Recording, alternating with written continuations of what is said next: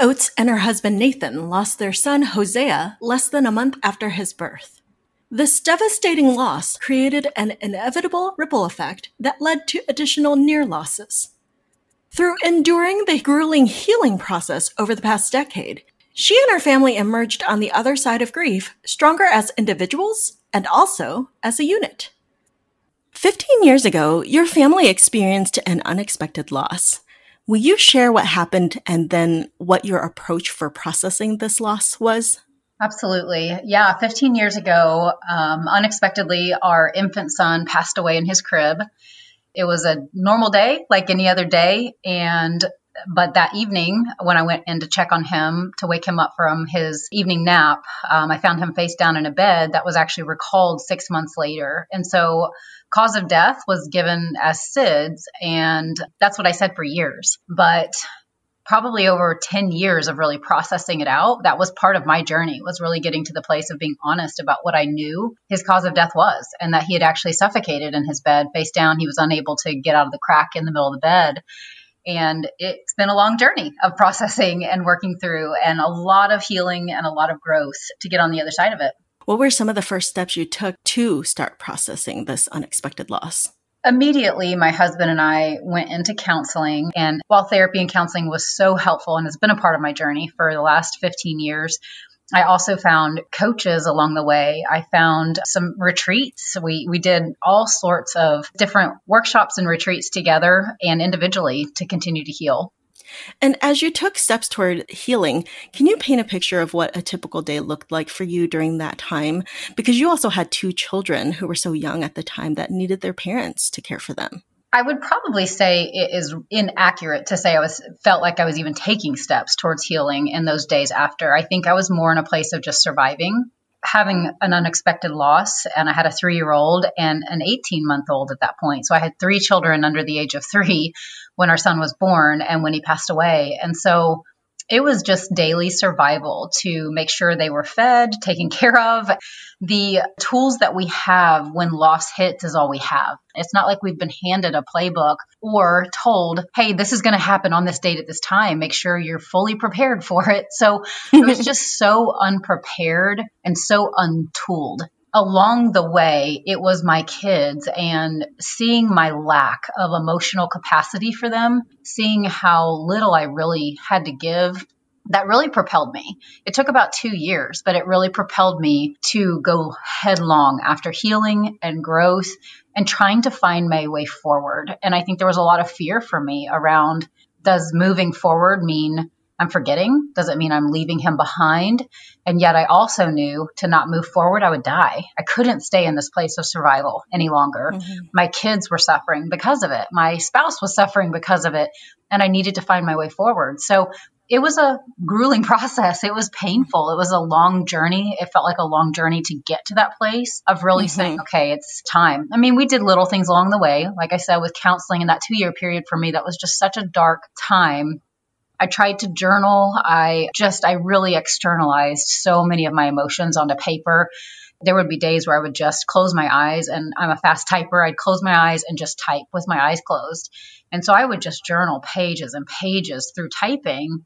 That was an excellent exercise for me to just get it out. And I'm grateful that I have all that but I didn't have a lot of the tools being put back in and deposited to help me really navigate the loss at that time. And it's also, it was like you said too, we're not prepared for this. It's not like you were armed with everything you needed to process this. You had to learn that along the way.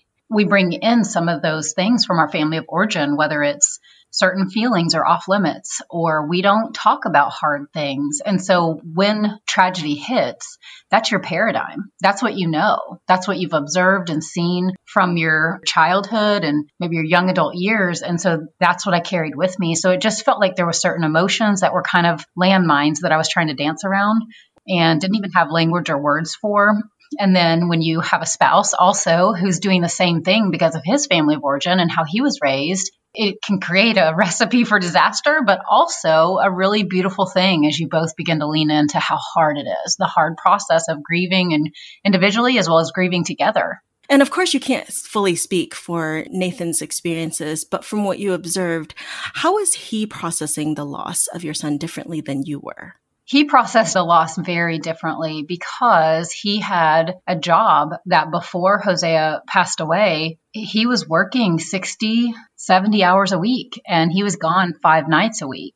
And so one of the things that he had to really process is that he anticipated having a lifetime with our son he didn't expect one month later for him to not be there. And so the amount of guilt and shame that he had to process over not being there. And it was so tragic to realize that the only month of his life, he'd missed a lot of it. So his way of processing was kind of to throw himself back into work and to keep going in that way. And he was at a very more high profile job. He was needed to be on stage, speaking, communicating again. So it just felt like he had a tiny blip to try to work through it all and to get it together, pull up his bootstraps and just keep going. And that was really difficult. We didn't realize how difficult it was until over a decade later when if you bury emotion, if you bury what you're feeling and if you bury grief, it comes out sideways later. And that was the price of really not doing the work early on, not processing it. And sure, he cried. Mm-hmm. He wasn't afraid to show emotions and we cried, wailed. I mean, we did it all, but we didn't know how to have the real, vulnerable, honest conversations and how to move forward together. So it was just like we just got to a place where both of us, I think, were just so tired of being sad and so tired of crying we just needed something in our life to be happy again. We just needed something. And for both of us, that really became business, something we could throw ourselves into to build and to grow and to create something positive that could serve people and find our way out of the pit of what felt like never ending sadness and darkness. Yeah, that's something I found amazing too. You were building businesses together. What was that dynamic like? That's an interesting part of our story because the loss of Hosea was a ripple effect of losses. And so many people think the initial loss is all there is. And whatever anybody's loss is, there's typically like if you look at like you throw a rock in a pond and then there's all these rings and ripples that come off of it. That's what almost always happens with any loss. And so there was secondary losses, micro losses from this major macro loss. And the kids, the cost to the kids, as well as jobs. So he ended up losing that job. We moved our whole family from West Palm Beach to Nashville, Tennessee, and we were there for about 16 months at a new job. And then in 2008, that's when the market crashed. And so he lost that job as well. And so he was going through his own journey of just feeling inadequate, feeling less than as a man, he had that whole dynamic kind of silently going on that I didn't realize was happening of just him feeling all of that. And it really propelled us both to just stop and look at what we were doing and if the life that we were living was the one that we wanted. It wasn't. And there was things that we desired. We desired to work for ourselves. We desired to be with our family more. And that is how our entrepreneurial journey started. I had been an entrepreneur since I was 19. In college, I started a business in my dorm room and I'd had the side business all throughout the years of him working, but it was more of a side hustle for me because I was raising kids at home this was a perfect opportunity for us to really step into something together, join forces. We had a lot of energy together. And so it was a really positive thing for us. It really did help us to get our eyes on something other than, again, our pain and just how hard daily life felt at that time. So, we were talking about how you just walked out of one of the darkest seasons of your life. Take us through what happened because this experience was an opportunity for you both to make the decision to face loss and grief in ways you hadn't before. Yes, exactly. So, more recently, in the last couple years, I began to be really honest with myself about where our life was at, where our relationship was at, specifically in my marriage. What I had dreamed of and longed for was a partner somebody who really truly wanted to show up to life together with me with all its messiness, with all its hard and ugliness. And I think, again, whenever you go through loss so young, I was 25, Nathan was 29 as he shut down a little bit more and continued to kind of shut down those parts of himself and his heart, the disconnect between the two of us grew. Because for me, the way that I not only survived it, but really learned to thrive in it was becoming more clear on who I was, getting stronger and growing. And so that gap just continued to widen for us.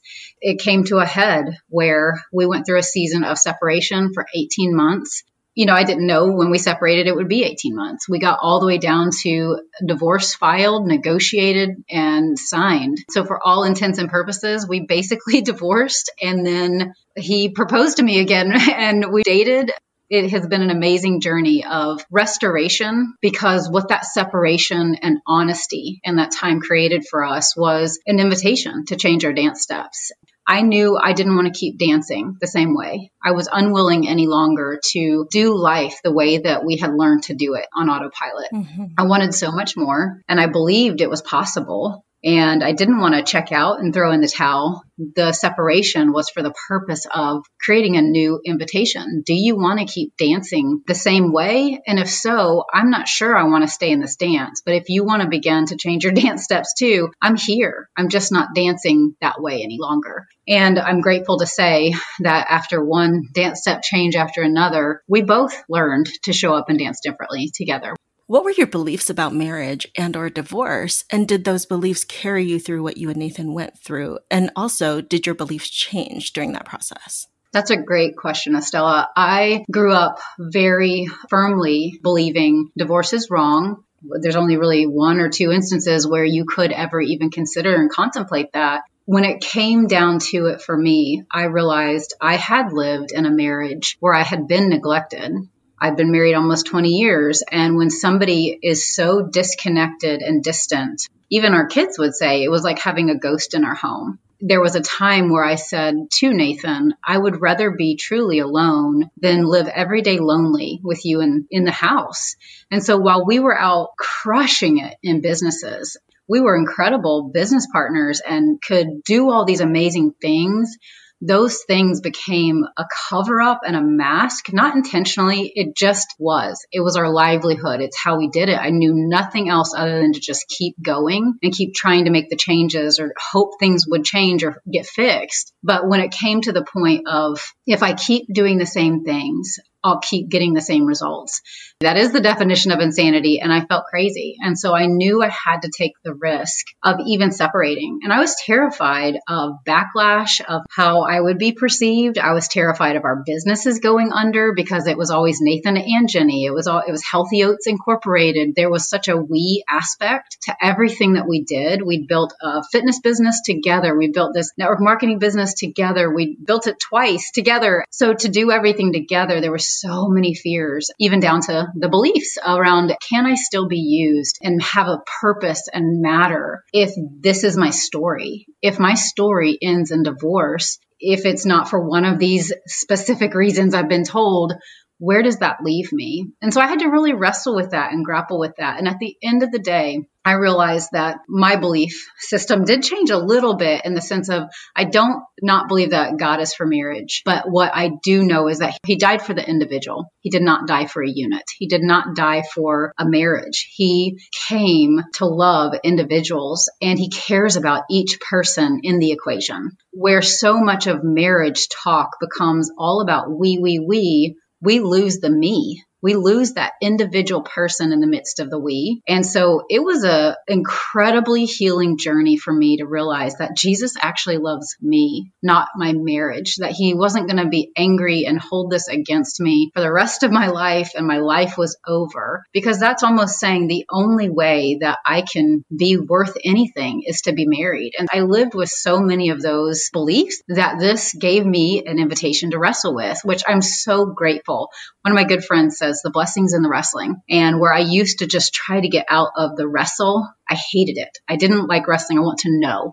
You know, we live in such a society that we just want to know. Give me the answer. Tell me what to do. This process for me was about the wrestle and being okay with not knowing and not having all the answers and not being able to say, this is my exact belief. It was like, this is where I'm at today. And I am wrestling through with it. And I felt like my role was to stay open my heart never was closed and just like, I'm done, I'm out. I was done with certain things and got very clear on what those things were. And I created non negotiables for myself that weren't even communicated. They just became pillars that I began living by. These are the things I will choose to be no matter my marital status. And why did I never do this before? because I was constantly looking to my marriage to make me something. So there was just such a process for me of really becoming autonomous and individual in a healthy way so that when we came back together as a we, we were two individual me's, two healthy whole individuals. Marriage is the only place where two halves do not equal a whole. And we have been sold such a lie, even in Hollywood and the, in the songs that we sing that you complete me that is the most unhealthy dynamic ever. like somebody else can't complete me. I had to learn, I had to go on a journey to find my completeness and my separateness and my autonomy outside of another individual. What they thought of me, how they were with me. I had to find all of that. So, and Nathan had to do the same thing. And because he chose to do that hard work, which I'm so grateful because so many men don't they bail, they run. It's just too much for them. And he did it. Like he really did it. And we're still on the journey, but I'm so proud of him. I'm proud of me and I'm proud of what we've really done together. That's really, truly incredible. And just your courage, because you mentioned before, people talk about how important it is to choose to save the marriage over themselves. And it's almost like if you don't do that, you get judged for it. Mm-hmm. But you decided ultimately to choose you over the marriage and you decided to work toward healing you there was times where people would say fight for your marriage and to be very true to who i was in that moment and what god was doing in me i just said i am fighting for my marriage. My fight just looks different. And we have to be really careful i think sometimes we project what we think something needs to look like onto somebody else's situation. Because i mean you think about Moses is supposed to stand still. God's going to fight for you. And then the next thing is now put your staff in and the water will part. There's times where our fight is standing still and there's times when our fight is moving. There's times when our fight is sitting down and letting somebody else stand up. And there's times where we're the one to stand up. And in this moment, part of the way that we went so sideways was I was the one standing up. I was the one going first. I was the one leading and I was dragging him. Not that he was resistant, but I was really leading the way and pushing him to be something that he didn't want to be that day. And by me stepping back and just letting him be who he was and letting him decide who he wanted to be, who he was committed to be, it allowed him for the first time in his life to make those decisions apart from me. Even at the end of the day, I knew things had shifted when I knew it had nothing to do with me. I knew that Nathan was now committed to be this person because he so desperately wanted it for himself. No longer was it about trying to win his marriage back or save his marriage or get his kids back. And that's, I think, again, the message that we hear so much is save your marriage, win her back. And it's like what wins her back is when he wins himself and vice versa. When we can do it for ourselves first, it's like a magnet. It attracts the other person back because they now know that your motive isn't just to get them back and then it all goes back to normal.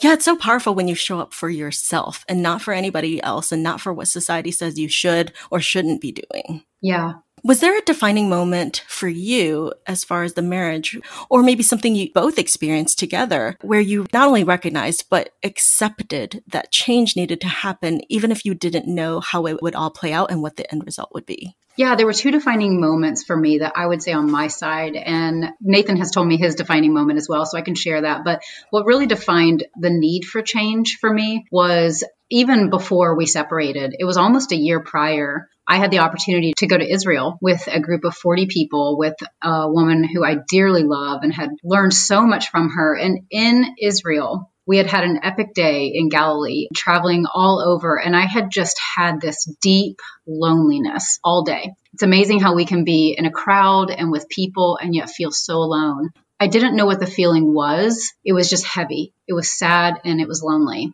The day ended with a sunset boat ride across the Galilee, and we had the opportunity to get out of the water and walk on the shore and get in. And the moment I stepped foot into the water, I had this vision and I don't have these experiences often. It just happened. I saw the Twin Towers and they were on fire and it was burning to the ground. And I literally heard a voice say, This is your marriage. And I'm taking it down so that I can rebuild it into something new. And I just sat there and wept because I already knew. I already knew it was on fire. I already knew it was burning. I knew it was coming down. I had just done so many things to prop it up to make it be what I needed it to be so that I didn't have to make a hard decision. I knew Nathan wasn't going to make the hard decision. He was comfortable. He was okay with where it was at. He really wasn't. If you ask him now, he was not okay. He was just equally as terrified to make any sort of decision. And even by way of getting healthy, he just didn't know what to do. And I knew the only thing left for me to do was to create some space and some separation. So that was almost eight months prior to when I finally got the courage to do it. And so it was a defining moment for me the day that I told him.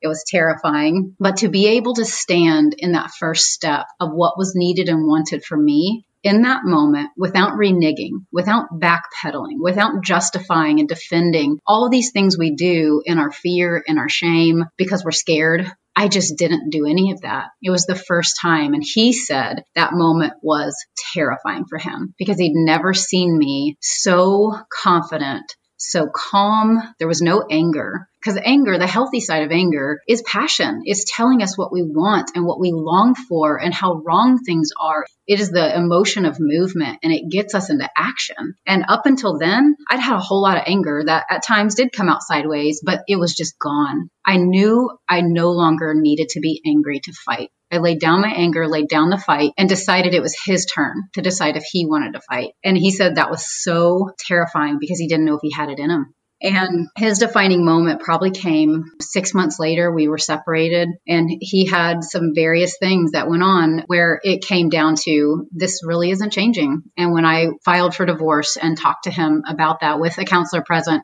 he said it was the defining moment for him. It was like, okay, it's time to stop messing around. It's time to stop playing because he'd been doing things, he'd been dabbling, but it was still in his mind I'm just going to let this run its course. It's a phase. It's all her fault. You know, he was just doing all the self protective things to get through it and to cope. And he finally just said, I'm ready to do the work for me. From that moment on, I did start to see some real seeds that planted and that we could see sprout and grow later. And in myself, too, was such a defining moment for me. You asked a minute ago about my view on marriage and did it change and all of that. These steps for me of Okay, I'm going to tell him I need to separate. Okay, I'm actually filing for divorce. Okay, I'm going to tell him I'm filing for divorce. Okay, I'm going to move on this. Those were defining moments for me because I had to wrestle so much to get to that moment. I had to resolve so much stuff in my heart between me and God to have a peace to be able to do that. I'm not the type person that I can just like do it and then be like, okay, I'll figure it out on the back end. It's all going to work out. I had to go through so many tears, so many nights in the fetal position, trying to just get to the place of what is wanted and needed for this moment. And then the second side of that was nothing's permanent, nothing's final. I can say this and tomorrow I can change my mind. or I can do this and we can follow through all the way to the end and something can shift. I held on to that vision of the burning tower and the promise that I would have new. And what I knew in my heart was God told me I'd have new. What I didn't know was is new going to be this side of marriage or this side of divorce with Nathan? Is new going to be the back side of divorce with Nathan? Or is new going to be the back side of divorce with somebody else? And that's terrifying to even say, for especially the way that I was raised, all that I knew of marriage. It felt like I was quitting. It felt like, how can I even be thinking these things? But the truth was, is all I had to hold on to was, you're going to have new. I don't know what that looks like. I'm going to let go of absolute control and just let this thing play out, take one day at a time show up for me and start changing dance steps. And part of that was those hard steps that I took that created a wrestle for Nathan too, for him to go, what do I believe about this? And am I okay with this? And so mm-hmm. oh, it was hard for both of us. I like the point you bring up about other people's beliefs being projected onto us. Yeah, and we don't have to take ownership of changing their beliefs. You know, somebody can come to me and say, What I think you're doing is really wrong. And I can say, Thank you so much for that feedback. Thank you for your thoughts. And I'm going to really chew on that and think about it. And at the end of the day, I can release them to have their thoughts, their opinions, their beliefs, and I can also have my own. Whereas before, even before going through this marriage journey, I would have been so distraught if people didn't agree with me or think that I was doing the right thing. I was so worried about people's perception of me. And so I lived trying to manage and control that down to dismissing what I really wanted to do or what I really wanted to say or what I knew was right in my gut and in my spirit. Like I knew the right thing. And yet I was allowing other people's projected beliefs and opinions to change it. So there's obviously wisdom in a multitude of counselors, but there's also a place where we have to just get quiet and we have to know what's the right next step for us because only we know ultimately. And other people can give advice, but it's going to be jaded through their lens, through their belief systems, through their upbringings, the things they've wrestled with or not wrestled with. And so for me, I had way more respect for the advice coming to me when I knew somebody had been in the arena, digging it out, trying to wrestle and grapple with something, and they had thoughts and feedback for me. That's another thing as we think about advising and giving feedback to other people, knowing one, it is coming from our very limited experience and jaded lens of life, as well as have we really wrestled with this? Have we gone through something that gives us some authority here to even speak into this? I want to talk about your kids for a minute. People have different beliefs and ways of trying to protect their children from the grief, anger, and sadness that they're feeling. What was your stance on this with regards to what was happening with your marriage? Did you try to shield what was happening from them, or were you open with them? We were extremely open with them and we did family counseling with all five of us. We did individual counseling with each individual and just the way we daily lived life was we gave each other permission to emote and to feel and to be okay with it. And that spoke to a lot of the work that I had done because up until then, there had been so much control. We can control down to controlling and managing other people's feelings because we're not okay if they're not okay with us. So if my kids are angry and upset at the choice I've made, or they're angry and upset at Nathan, our bad patterns, even as parents, we would jump in and try to control and manage them by ways of at times shutting it down. And this can turn into reframing or even gaslighting. So much of our growth in this time was not running from it and not trying to reframe our kids' reality, being very honest about this is reality. And I think it goes all the way back to our conversation about Hosea because I didn't do that then. I didn't try to mm-hmm. hide my tears. My kids were little. They saw me cry. But as time went on, it almost got to the place where it felt like this shouldn't hurt so bad.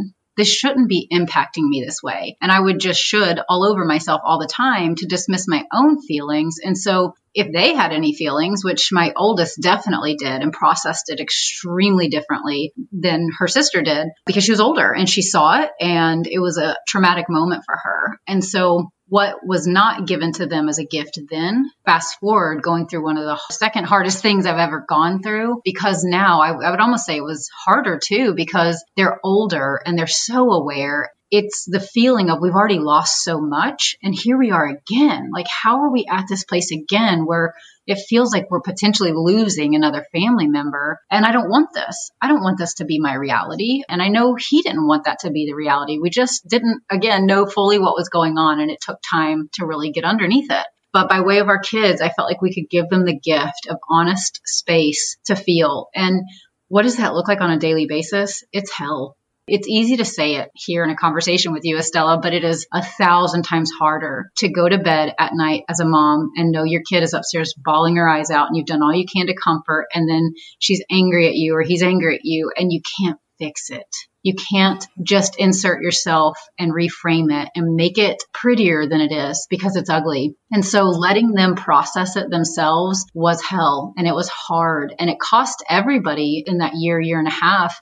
It affected kids in basketball games and track meets and their grades. I couldn't even fix that. I just had to let it be their story and let them decide how they wanted to show up for their story. Because I knew if I took that on, first of all, I would die. I could not take on anything else. I could only be there for them, to comfort them, to love them, Nathan the same. But I also knew that if I shut it down, it would be something that would take so, so much longer to heal from. So we were both very upfront and honest with them about some of the struggles even in our marriage. I want to go back to something. One of the turning points for me was one day I was in the kitchen. Our girls were talking and, you know, they're 16 and 18 and one's talking about how she doesn't want to date anybody boys are scary and I don't want to date. And the other one's like, oh my gosh, I just want a boyfriend so bad. Like there were two totally opposite extremes and had such different longings in their heart. And I just sat there watching them going, why did they have those beliefs and those perspectives? Neither is wrong. You know, they're teenagers. It's, it's just where they're at. But it just hit me, wow, what they have been watching and seeing is shaping their view of what's going to be their marriage one day and who they're going to date. And so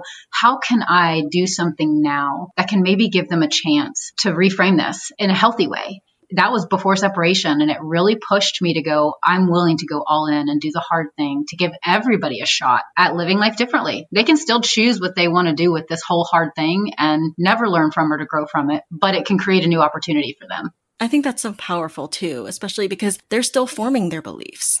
I think that was really powerful to share openly, but not to project your own anger and the sadness and everything onto them. Not at all. And you know, I hurt so bad for families that walk through this because again, it's almost like its own tragedy that there's no playbook. My tendency that was part of our bad cycle was I would rescue constantly. So like if the kids are upset with Nathan about something, my tendency was to jump in and to want to rescue him and be like, no, no, no, I don't think he meant it that way. I don't think that's what he intended. And in this situation, the kids started to call me on it. And they were just like, Mom, I feel like you don't even want to hear what we have to say. And I feel so unloved when you do that. And it just was like, oh, whoa, I do do that a lot, don't I? Because I'm so afraid for them to have a bad perspective of him or to not like him. Like, I want our family to be back together. And so I'm going to control them to make sure that they don't see him in this bad light instead of I just had to back off they were angry at him. They went through a phase of so angry at me. And it was like, I just can't control any of it. I love you all. I'm just going to let you process through. And my only job is to make sure I'm not dogging him or putting him down, but also equally not gaslighting what they're feeling. That might be a real experience. And I think the key to that is not making what our kids feel mean anything about me. I can just listen and hold it and contain it for them and go, Oh, I'm so sorry that you had that experience with your dad.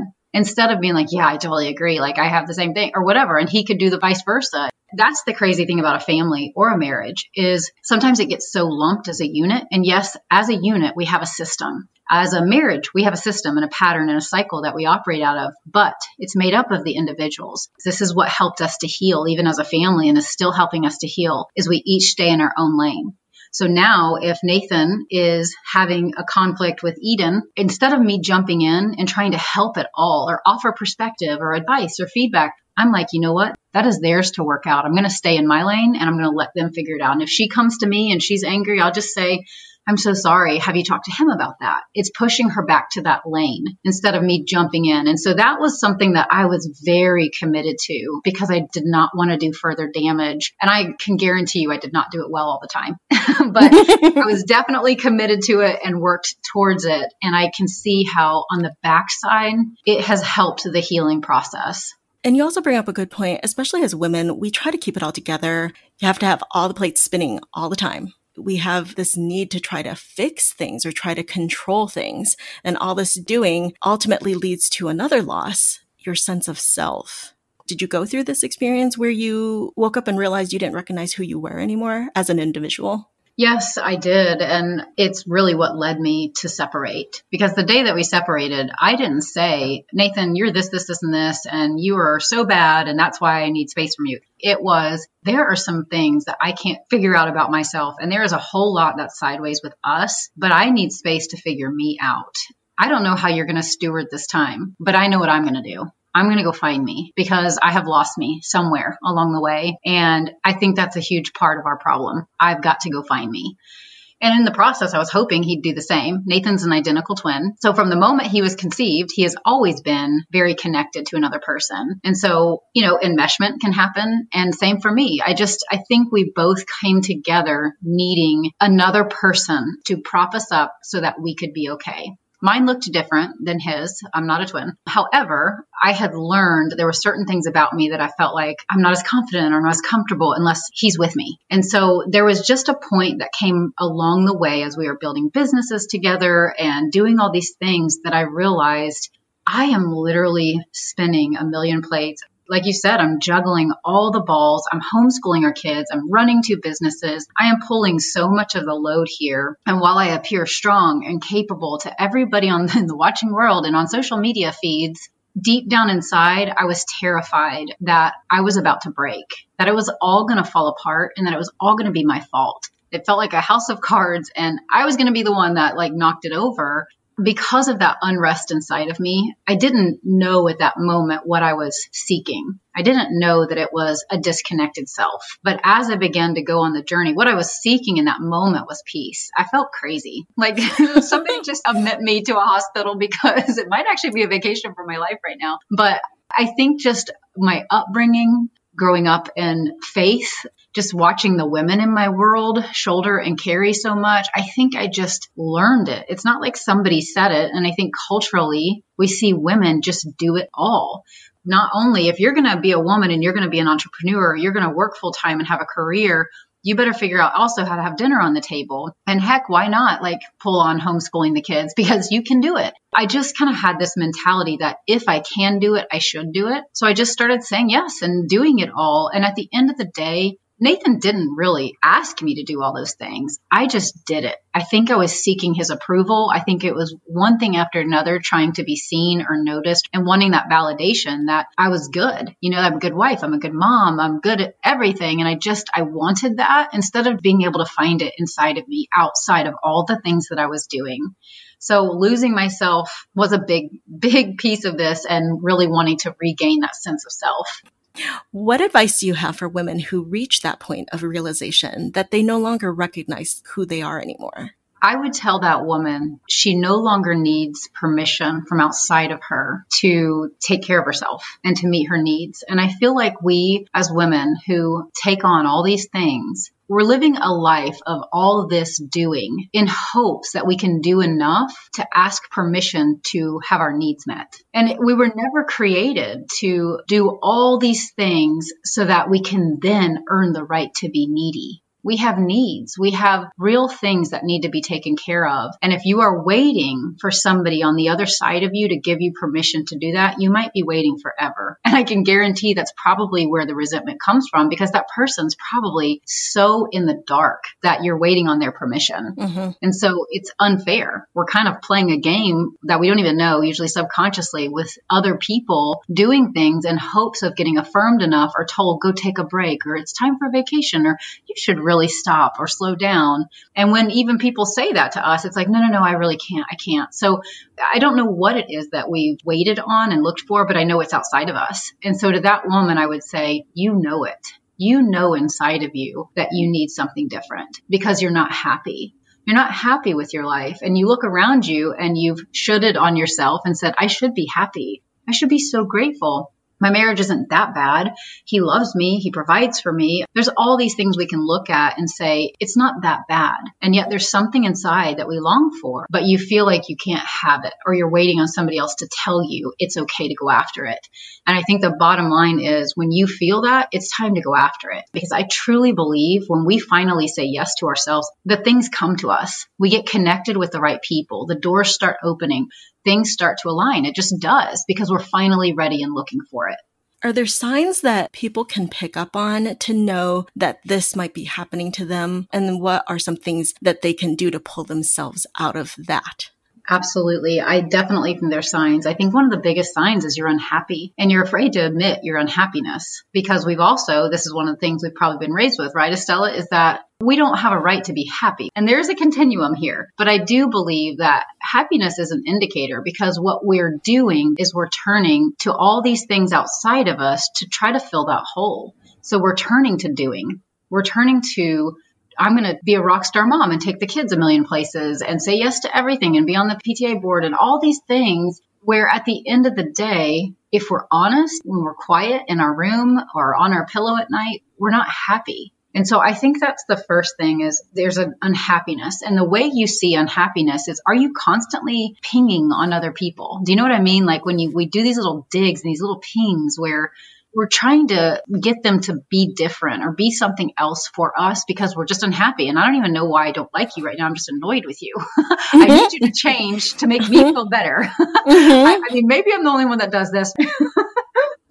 Definitely not the only one. But the other thing is they're not mind readers and vice versa. You're not a mind reader with what they're going through either. So unless they express it to you or you to them, it's just this perpetual cycle that keeps going. You're annoyed with each other. You're trying to throw hints at each other and it's just not going anywhere. Right. Well, and I think that's another indicator. So if we can listen to those things, it's like, wait a second. At the end of the day, when I do that and I know when I'm in that space, I don't even like myself. There's this disdain or dislike of yourself. Like you don't even really like who you are when you lay your head on your pillow. You like what you do, you like all your achievements and you're proud of those, which is why you want to maybe elevate those, whether it's your kids or it's work or it's whatever. We like all that stuff. It's shiny and it feels good. And it feeds that dopamine hit that we need of like, look, I accomplished something else. And it's a high. We get this high off of it. But at the end of the day, we don't like how we are in our conversations. We don't like how we are in our relationships with the people that matter the most to us. And so when you're feeling that, it's like red flags. There's warning. It's time. It's time to make a shift. And I think another thing is just the lack of peace we can choose peace. But if we're really honest with ourselves, when there is just this constant thread of anxiousness, nothing can satisfy it. And it doesn't matter how much money's in the bank or not in the bank. It doesn't matter how much food's in the cupboard or not in the cupboard. There's just no peace. And we can't quite figure out why. And then do you sometimes just like cry at night and you don't even know why? Mm-hmm. And so I think when we're in that place, each of those things is inviting us to more, but we have grown so accustomed to run away from discomfort and pain. And I think one of the things that I don't even know how I learned it, but I know as a kid, it's been hardwired into me to not run from pain. I run towards it. I'm not afraid of it, whether it's in my athletics or in the things that I chose to do in school. It doesn't matter. It was like I tended to take the hard route because I wanted to become tenacious and resilient and learn how to persevere through hard things. And it's played out for me with this almost like whatever it takes attitude whatever it takes, I am going to find a way through this. I'm not going to do it alone anymore in my life now. And so I look for other women who are kind of like wit women, whatever it takes women that are willing to do whatever it takes to get out of this unhappy, dissatisfied, lack of peace place to where they can abundantly thrive and find their purpose apart from their marital status, find their purpose apart from all the amazing things that they do.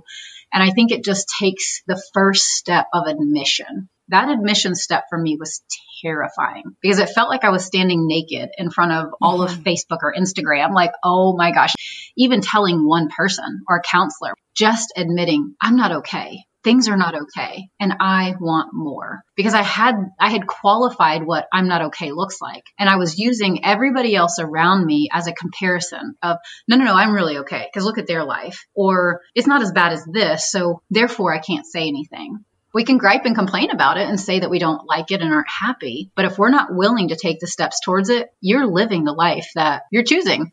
So you launched WIT University this year. Tell us about this program and how people can sign up if they're interested. Oh my goodness, I'm so excited. It feels like it is a bit a baby that I've been carrying for like 7 years and it finally was birthed. it is an idea that I had years ago because of this mentality and just realizing there was a lot of women coming to me asking like, how do you make it through hard things, Jenni? It just seems like you have been thrown so many curveballs, but you just seem to get through them. I'm like, well, don't let me fool you too much. Um, I still have to wrestle my way through them and it's messy and it's hard. I just have a different mentality. I'm going to get through this and I'm going to grow through this. I'm not going to just survive it. And I know that's a cliche cliche, but I really truly want to thrive because I believe that's an inheritance I've been promised is abundant life. We are the ones that are stopping ourselves from it. We don't just get zapped with abundant life. Like we are the ones that have to take active steps moving towards it. And so I birthed it initially with a signature program that is really about helping women to get their life back and where they feel so out of control. They're juggling everything, just like we've been talking about, Estella, doing it all, doing all these things for everyone else, and they've lost themselves. I've really created a roadmap for them to stop the unhealthy cycle that they feel like they're drowning. A lot of the women that have come through it are saying they have felt like they were suffocating or drowning, that they barely could get their head above water on a daily basis, but they just didn't know any other way. And so we really walk through like how to shift that dynamic so that they can become the person that they're happy with and that they love and really empower them to live their life differently. It has been such a blessing because I feel like I get to wake up every day and serve amazing women who have incredible purposes. They've just been spending their life right now, giving all of that to the people around them. Oh, and it's such a powerful realization too that we can help ourselves. Mm-hmm. Like we don't need to rely on other people. Of course we can ask for help, but we don't need to rely on other people for permission. We're allowed to be happy. Yeah, I think that's what's so powerful about this first program I've launched. I'm planning to launch some other ones with it, but this first one is so powerful because it really is this concept of so many times as women, we are waiting on the we to decide that it wants to be healthy and whole instead of, wait, the me inside of the we can just choose. I can choose as an individual for the life that I want to live or don't want to live. And then I can let the chips fall where they may. I'm just telling you, as I am watching these women do the work and change the dance steps and become who they want to be, who they're happy with. And at the end of the night, instead of crying as they're laying their head on their pillow, they feel empowered and they feel hope and they feel excited to wake up to their life, even though everything on the other side of them isn't perfect and isn't all worked out it is so empowering and it's so freeing. It's just this release of I can only control me. I can't control anybody else in my world. And I've spent so much of my time, effort, and energy doing that for so long. None of us want to admit that mm-hmm. because control sounds so ugly. But the truth is, when you have things happen to you and your life feels so out of control, you learn ways of being with your environment to just grasp in some way to get something to feel stable. It's about security and safety and stability. And so we learn to control things. And even if that looks good, my form of control looked really good. I'm going to control you to grow. so I got away with it for a long time, you know? It was like really sneaky. It was like functionally dysfunctional. I'm going to make you be somebody you don't want to be. that always goes over well. Oh, oh, it went over really well. don't try this at home, guys. Disclaimer. That's right. Oh my word. So yes, WIT University, it's powerful. It's a group of women that are really going after it. It's a coaching program. So there is an element of the individual being able to work through the course material and then we weekly meet. It is so powerful to have other women doing the work with you, having shared language, all being able to be in a space where vulnerability is welcomed. The mask come off. It's not about what you do and all the accolades and the titles behind your name. It's truly just about discovering who you are are.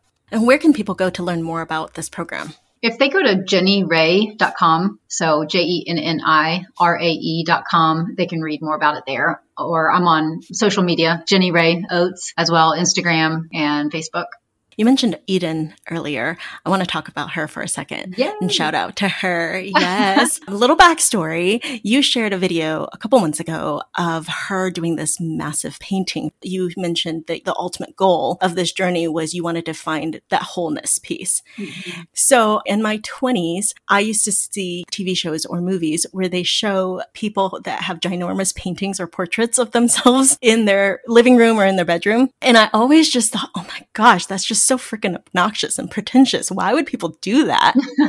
so a few years go by and I start learning about, you know, my own sense of self worth. I was that woman that was seeking external validation. And so I lost my sense of self because there were all these things that people were telling me what I needed to be and what I should be. And I should be doing this and I should be doing that. And a lot of that was centered around my body image and what society and what people were telling me what it needed to be also a lot of beliefs that I was carrying around that weren't my beliefs. They were other people's beliefs. And I had gotten to a point where I didn't like myself. I couldn't stand for many years to look at pictures of myself or in the mirror at myself. Yeah. I've been through years of healing now and I've gotten to a point where I do have self acceptance and I am happy with who I am. And when I saw that video of you sharing her painting, I wanted one for myself. It was just a celebration of how far I've come in my journey to loving myself and accepting myself just as I am. Yeah, it's powerful, Estella. I cannot wait for you to see it. It's incredible. So her vision and how she sees things is just so powerful. So even how she sneak peek of how she's even drawn your face, she's kind of drawn one half of you a certain way, the part of you that's come into the light and into this authentic knowing of who you are. And then this other side, the side before where you were in the dark and you didn't know. And there's like this disheveledness and there's wounds. It is just going to be the coolest picture ever of coming out of that place it's really powerful when you can actually put it into words. She just has a gift with this. So thank you for even giving her the opportunity to paint this and to draw this for you. I cannot wait for you to get it. Oh my gosh, I'm so excited. And I just have to laugh because we had one phone conversation and then we had several text messages. But she sent me, she was like, here are my brainstorm ideas. And she basically laid out the entire painting. And I'm like, this is brainstorming? and I'm like, how does a 16 year old come up with this? It just blew my mind. I think it, Estella really speaks to how our pain becomes part of our purpose because, you know, you asked me earlier about how we processed with our kids. Had I denied the pain for myself of what Nathan and I were walking through, it would have shut Eden down. And because I allowed myself to feel and be honest, it allowed her to feel and be honest because our hurt and our sadness is really just speaking to the value of the thing we've lost or the thing we're afraid of losing with her, there was so much sadness and so much hurt and so many questions. And as I watched her grapple and wrestle things out, the gift and the gold of all of it was the depth that it brought to her. She is 16 going on 30. I mean, this child has so much depth inside of her. All of my kids do. And she just has this amazing talent to be able to express it. She's self taught. Like she literally just got bored one day over Christmas break as a sixth grader and just started doing it. It's been so neat to just watch that develop. But I think now that she has the depth and the meaning and all the emotions around it, that's why I wanted her to draw this painting for me. She expressed all the different feelings of my journey. It's amazing to see how our pain can become even part of our purpose and part of our calling. And my favorite part in seeing the painting that she did for you are the eyes. They're incredible. Again, that's the depth of the eyes or the window to the soul. And she has this perspective of what is the eye actually seeing outside of it. And so that's how she paints it. It's like she paints these pictures within the eyes and then she paints around it. So not only what's it taking in, but what is that eye trying to express? And it's cool. It really touched me. I'm so glad you shared those videos because when I saw it, something literally just clicked in my head and I was just like, I want that for myself. 10 years ago, I wouldn't have said that. That's awesome, Estella.